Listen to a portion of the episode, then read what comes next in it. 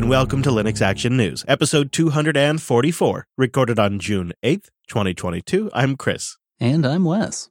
Hello, Wes. Let's do the news. We start with the lizard party this week. SUSECON twenty twenty-two is live as we record, and one of the first things announced was SUSE Linux Enterprise fifteen Service Pack four. Yeah, don't don't call it a don't call it a point release. No, no, it's a service pack. Uh, but really grabbing the headlines for this release is their back-end switch to the open-source NVIDIA kernel driver. Now, mind you, this is really more for server usage at this point, not for desktops and gaming. Yeah, SUSE's reason for using the open-source NVIDIA G P U kernel driver at this point is really their focus on the cloud-native world, saying, quote, S L I fifteen S P four is the first major Linux distribution to deliver it. Oh, well, they're clearly excited about that. And I guess, I mean, fair play, right? The NVIDIA Open G P U kernel driver is already considered production-ready, at least for data center G P Us, with the R five fifteen proprietary user space driver components. And rounding out some of the other new features, SUSE Linux Enterprise fifteen S P four does meet Google's S L S A for supply chain compliance. I know you were worried about that. And it adds support for A M D Secure Virtualization Encrypted State. Well, and really a lot more. And less than twenty-four hours after S L I fifteen dropped, OpenSUSE Leap fifteen point four has already been released. Yeah, as you're probably already aware, OpenSUSE Leap fifteen point four is built from the same sources as S L I fifteen S P four. OpenSUSE Leap fifteen point four introduces Leap Micro five point two, which is the newest version of their lightweight operating system designed for containers and virtualized workloads, you guessed it, in the cloud. This latest Leap also introduces improved multimedia codec installation via Cisco's OpenH two sixty-four, open source graphics driver improvements, and the inclusion of the NVIDIA R T X thirty signed firmware packages.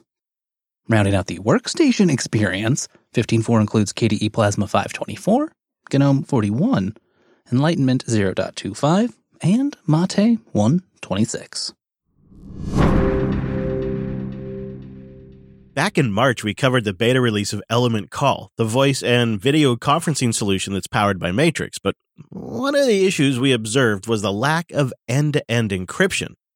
And it seems this week, that's been fixed. Yeah.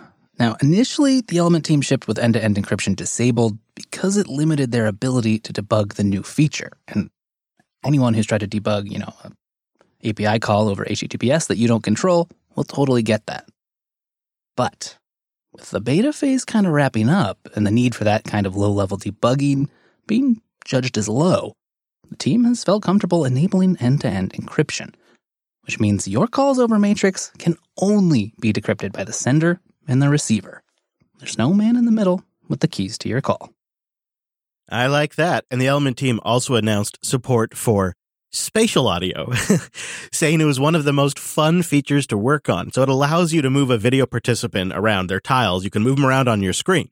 And when you have this experimental spatial audio feature enabled, each participant's audio will sound as if it's coming from where their tile is positioned on your screen. But the feature that really caught my attention is this walkie-talkie mode. This release introduces a whole new experimental way of communicating on Element Call. When creating a call, you have the option to choose between a standard video call that we're all used to or this new walkie-talkie call option. If you opt for that version, videos are disabled and everyone is muted by default. To speak, you gotta push the push-to-talk button, which you can do either by pressing it on the screen directly or by holding the spacebar if you're on a desktop. The catch, though, is that just like a real physical walkie-talkie or two-way radio, only one person can speak at a time. When someone else is speaking, your push-to-talk button will be disabled, and if you try to push it, you'll hear a nice little warning beep. In the announcement, they kind of explain some of the motivation for introducing this feature. They say that, well, there's a lot of people out there, such as taxi drivers, truckers, construction workers, emergency services personnel, and so on, that are just, they're used to using radio communications, and they'd like to move away from traditional hardware and onto secure, encrypted software solutions that they can run on any device they choose. Yeah, that makes sense. And it's just kind of neat to see how quickly the Element and Matrix folks can iterate now that they've got some of the bones in place. You know, once you've kind of got the spec figured out, you start developing these features. I don't think this will be the last neat little addition built on top of the new calling abilities. I could also see a dedicated lightweight app that sort of just implemented that feature, at least, you know, before it rolls out to more clients. That'd be great. I'm surprised we're not using a walkie-talkie right now, Wes. I mean, you could picture like an Android app that's just a big button. It's just a radio button, right? I think that'd be a great one. I, I'd use the crap out of that with my kids. Yeah, I think we all would. I mean, who wants that background noise and breathing anyway? We should also note that there's lots of work going on to embed Element Call into Element itself, replacing Jitsi as the default conferencing system. But before you get too excited, this is a two-step process. First, you got to embed Element Call kind of in the same way that Jitsi's embedded today. So you can get rid of Jitsi and then have an embedded Element Call that basically functions mostly the same way as Jitsi did before. After that, it's going to get embedded in a much more tightly integrated way so that it shares the same underlying matrix stack as the parent Element app, which means you can share access control, end-to-end encryption verification, all the rest of those nice Element features. And that's not it. I mean, that's all we're going to highlight today, but there is a lot going on over at Element, and even more so somehow in the wider Matrix ecosystem. Things have just really shifted in the next gear of adoption, and if you haven't yet tried it, now might be a great time. Just a double heads up for you, starting with Fedora thirty-four users. Well, I regret to inform you that your time to move on has arrived. Fedora thirty-four reached its end of life a couple of days ago, as we record June seventh, twenty twenty-two. And for Ubuntu twenty-one ten users, well, your clock is ticking too, but you do have just a bit longer. twenty-one ten reaches end of life on July fourteenth, twenty twenty-two. Now, the good news is that I have heard from multiple folks in the audience that the upgrades from the latest Fedora and Ubuntu from those end-of-life releases has actually been pretty smooth on average. And a quick little update on the much-anticipated H P Dev One, the Pop!O S-powered A M D-based Linux laptop. Not only is it available for ordering now, but shipments seem to be going out pretty darn quick. For those of you not familiar with the H P Dev One, the system ships in one default configuration, which is equipped with an eight-core A M D Ryzen seven Pro processor, one terabyte of P C I N V M e storage, and sixteen gigabytes of RAM.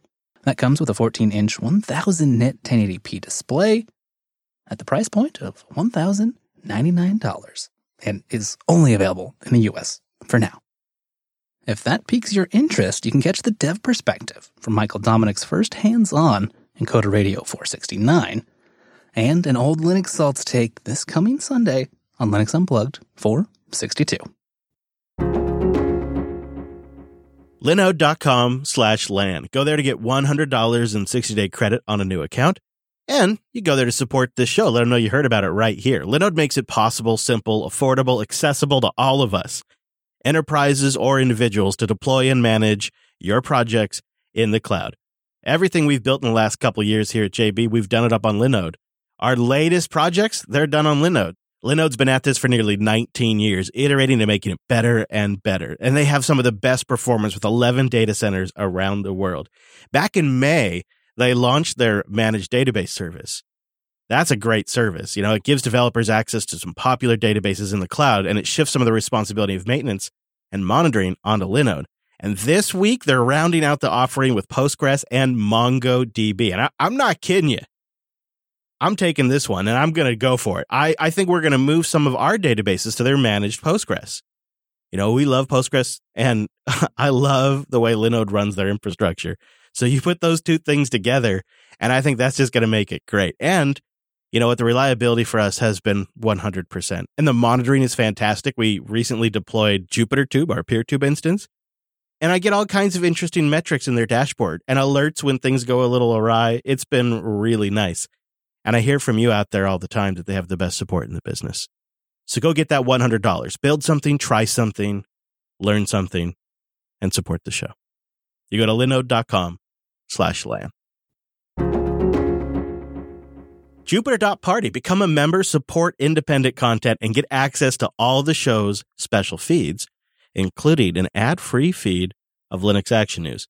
That's Jupiter dot party to support all the Jupiter Broadcasting shows. And our final story might have been the biggest surprise this week. As part of Apple's Worldwide Developer Conference, taking place as we record, they've updated their developer documentation and revealed a tool that enables x eighty-six applications to run on ARM, but not just Apple's version of ARM. No, any ARM system modern enough to support at least version eight point two of the ARM instruction set. Most of us know this as Rosetta two, and it's been shipping on M one Max since M one Max shipped. And it enables those computers to run code that's built for x eighty-six machines, and those are ARM-based systems. But what seems to be new here is Apple has created a Rosetta binary for Linux, intended to enable running x eighty-six Linux containers and x eighty-six Linux applications on an Apple S O C.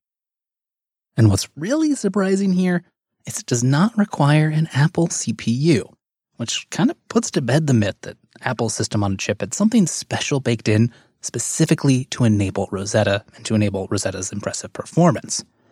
But no, it seems that what you really need is just a gosh darn modern ARM C P U.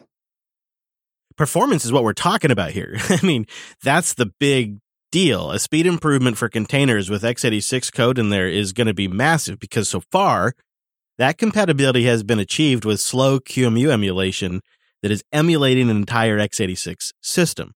What's just not so clear is how useful this will be ultimately for those of us running Linux that aren't on a Mac. It seems, like you might expect, you need a Mac with macOS Ace Ventura installed to get access to the Rosetta Linux binary.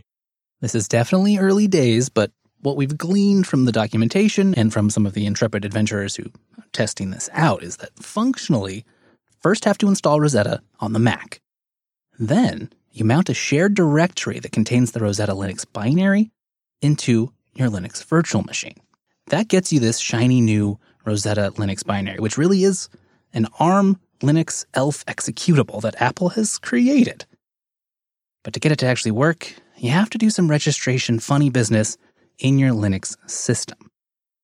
This is done using a feature added to Linux way back in kernel two point one point forty-three and later named the bin format misc module.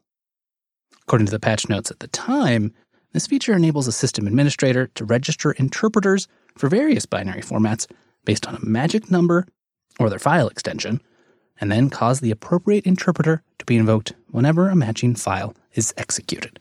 So, you know, once you've set this up, you've got Rosetta mounted in, you've got it registered with the system, your kernel's going to see that you're trying to execute an x eighty-six binary and automatically call Rosetta to run it for you. Yeah, uh, it's it's interesting to see it go this direction. Uh, and it kind of also seems to suggest that Apple plans to keep Rosetta two around a lot longer than they did version one for the PowerPC to Intel transition. Um, we'll see what, really where this goes. What would really be great is to see Apple open this up to the wider ecosystem, to publish this up on GitHub or something like that. Ship this as a standalone component that doesn't require macOS, so that way developers could put it into their containers while they're composing them, and perhaps would uh, ease the transition from Intel to ARM. But I won't hold my breath for that one. If it does happen, though, we'll let you know about that or, well, anything else that happens in the world of Linux and open source news. So be sure you go to linuxactionnews.com slash subscribe for all the ways to get new episodes. And linuxactionnews.com slash contact for ways to get in touch. Don't miss this week's episode of Office Hours. A special guest stops by and tells us about a new open source podcasting app for Android and iOS. As for us, well, we'll be back next week with our take on the latest Linux and open source news. Thanks for joining us. That's all the news for this week.